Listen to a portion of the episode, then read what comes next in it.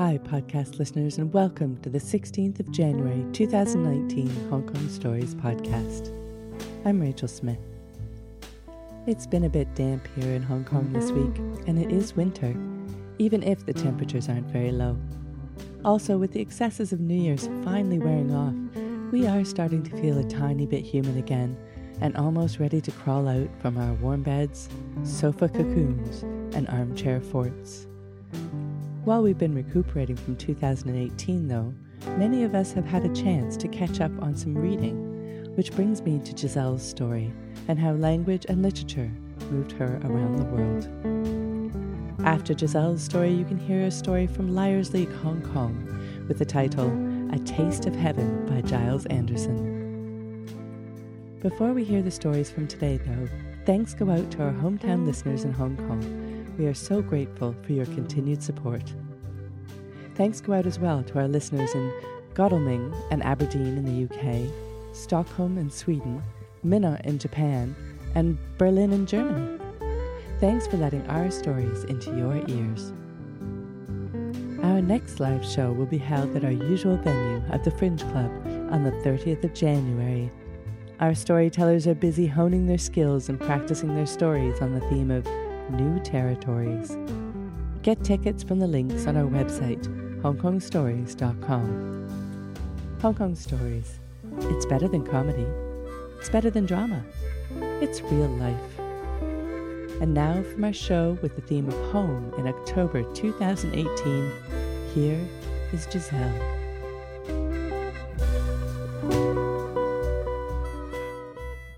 For which he waxed a little reed of sham.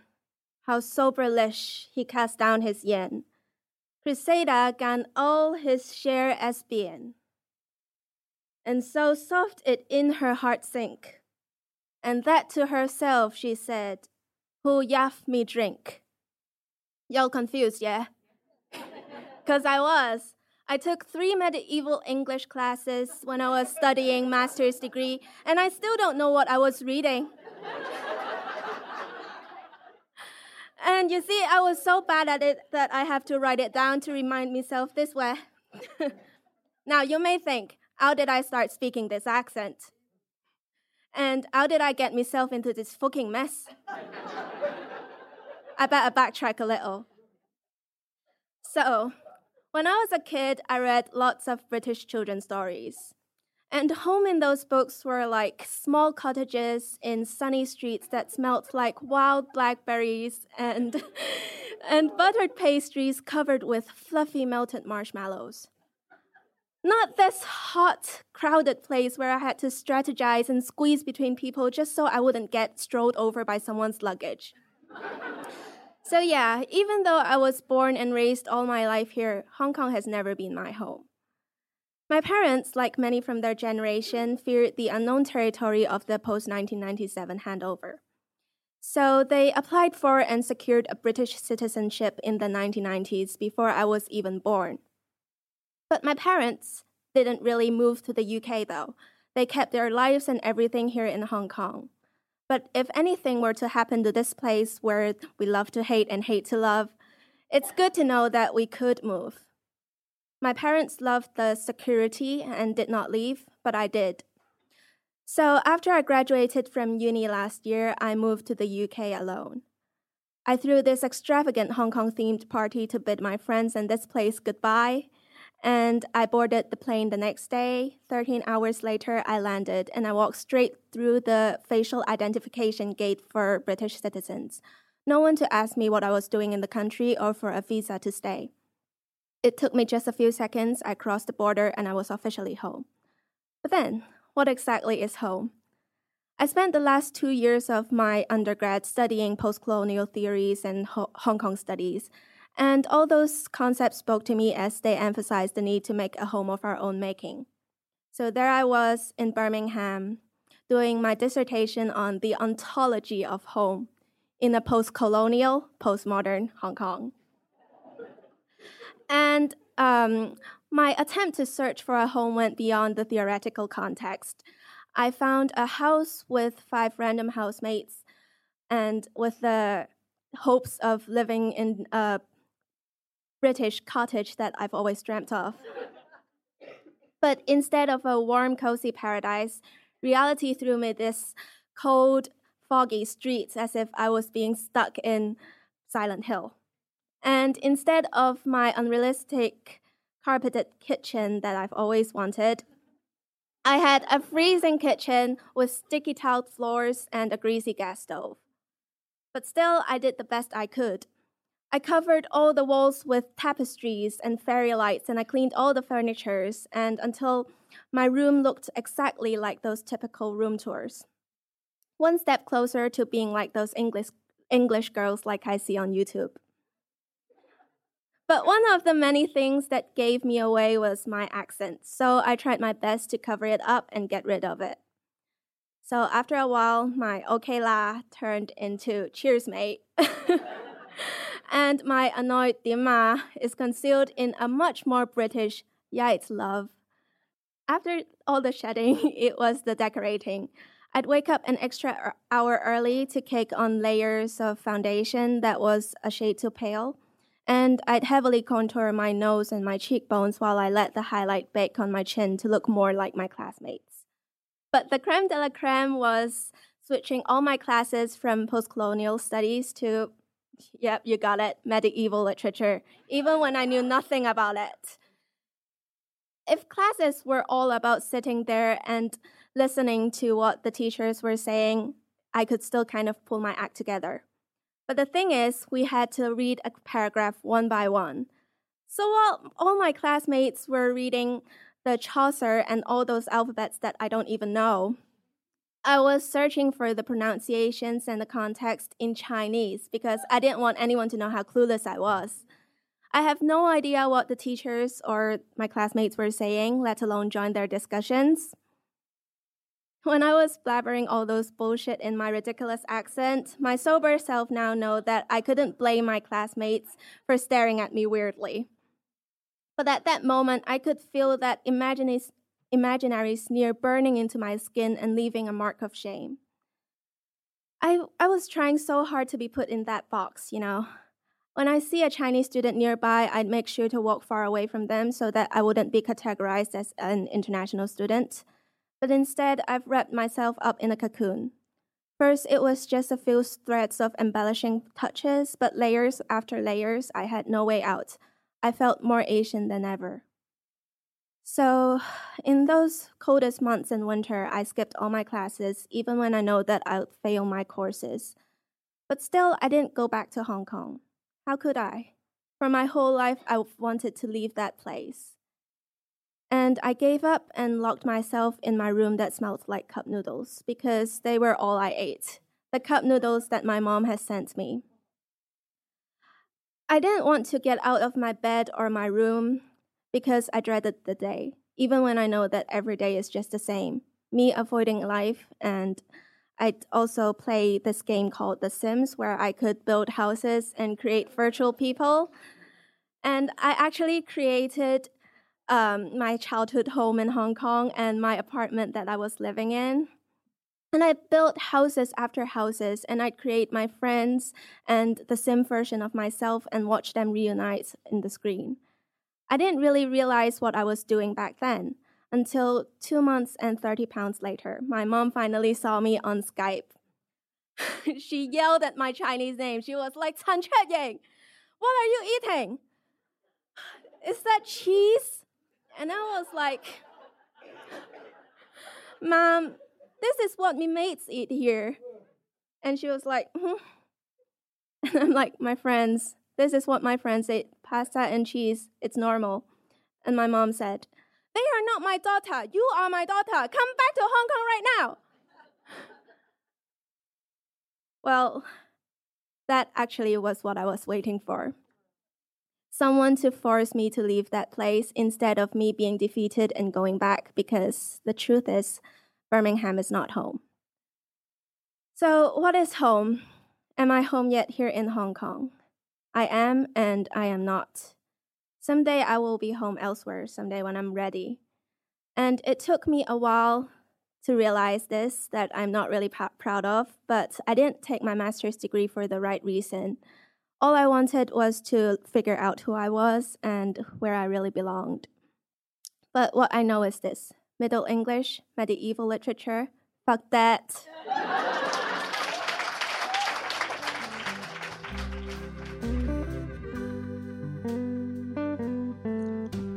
There are times when we could all use someone to tell us, come home right now. The stories told on our stage in Hong Kong are all true first person stories, told by the people they actually happened to. If you're in Hong Kong, you can get involved too. We run free weekly workshops for any Hong Kongers that want to improve their storytelling techniques.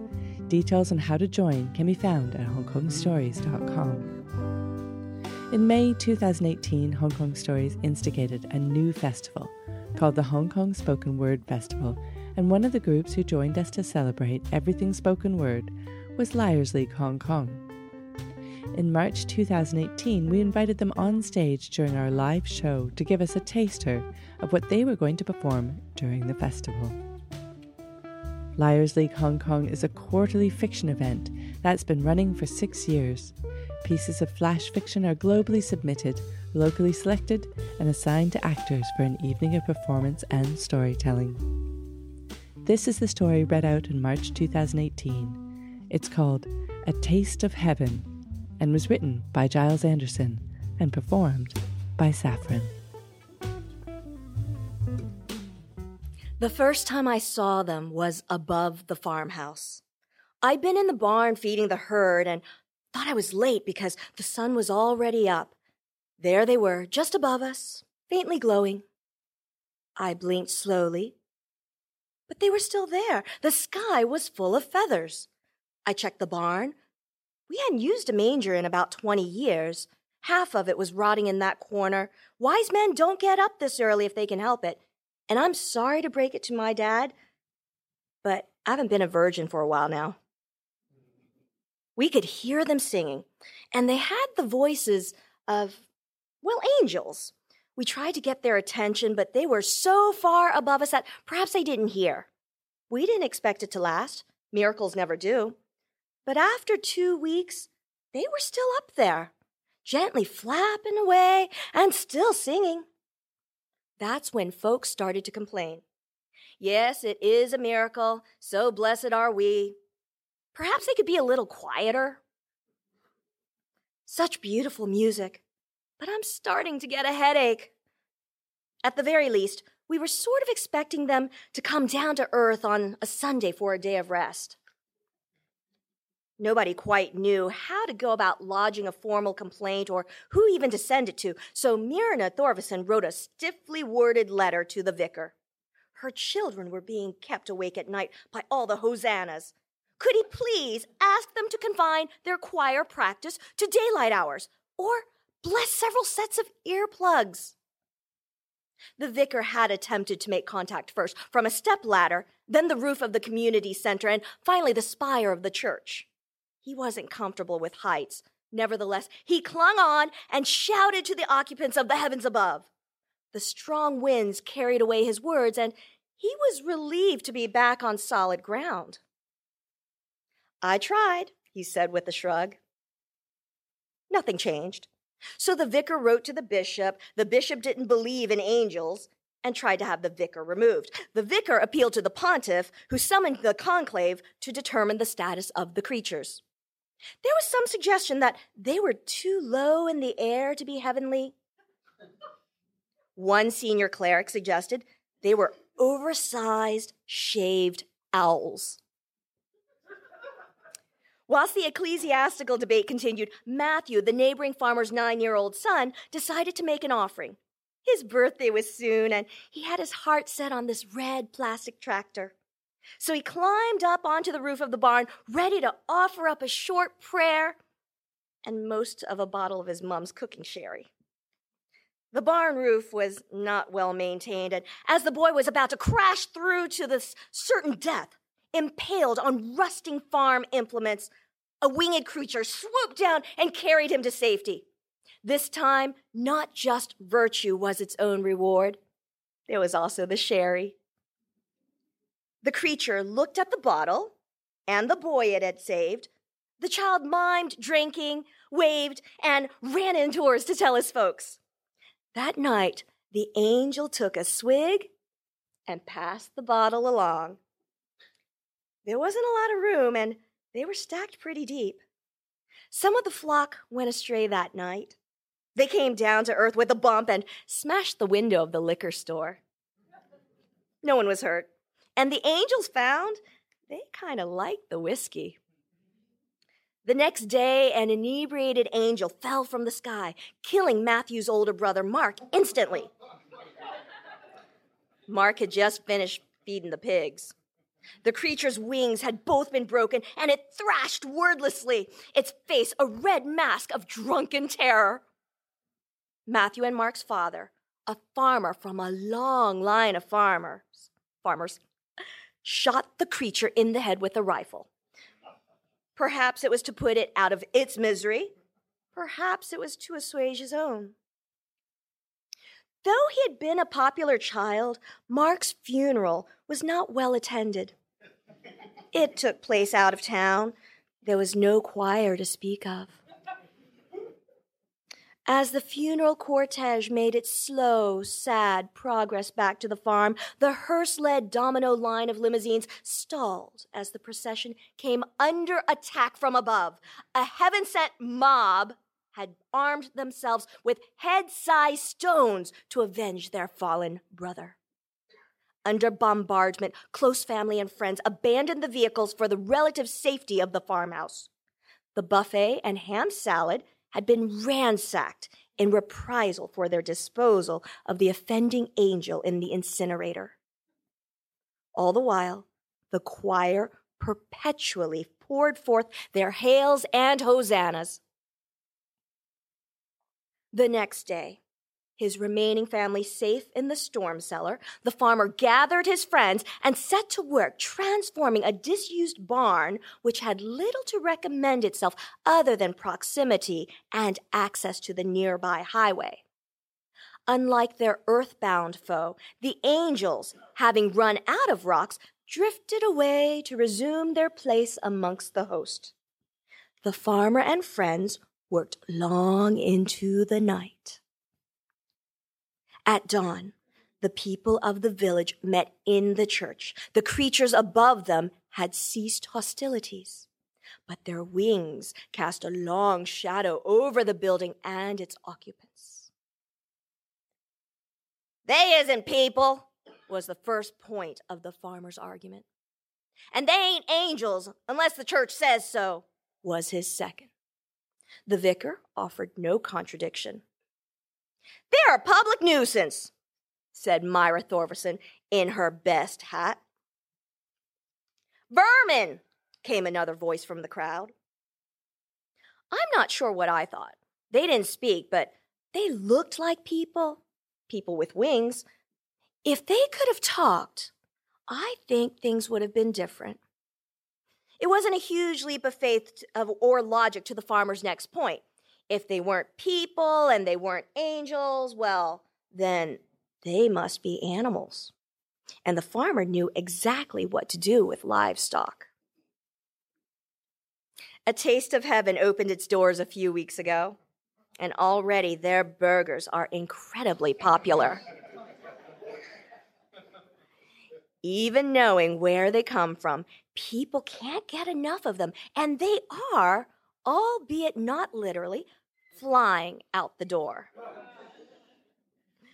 100% meat is their claim. And if anyone thinks that logo of a golden halo above a bun is in poor taste, they have kept it to themselves. Until the conclave had reached a verdict, the state of the angels is ambiguous and vulnerable. In the meantime, the farmer is drawing up plans for a slaughterhouse. The angels, if that is what they actually are, make no attempt to move or to avoid their fate. Sometimes one of them will get their hands on some liquor and there'll be some trouble. I've not eaten at that restaurant yet, though many in the village have, I drove down there and I was going to go in, but I saw a figure out back, hunched and rooting through the bins.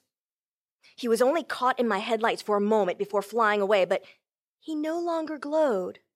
His blond hair and feathers were matted with filth, and the only trace he'd been there at all was a half eaten burger in the dirt and a wrapper fluttering in the breeze.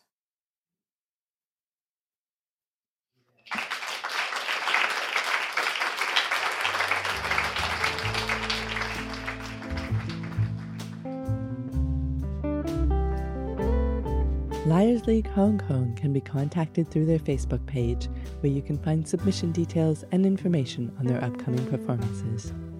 Hong Kong Stories may be found at hongkongstories.com. Special thanks go out this week to Edward, who took care of all the storytellers in the October show. We appreciate all your work, Edward. The music for this podcast was created and performed by Andrew Robert Smith. Everyone has a story to tell.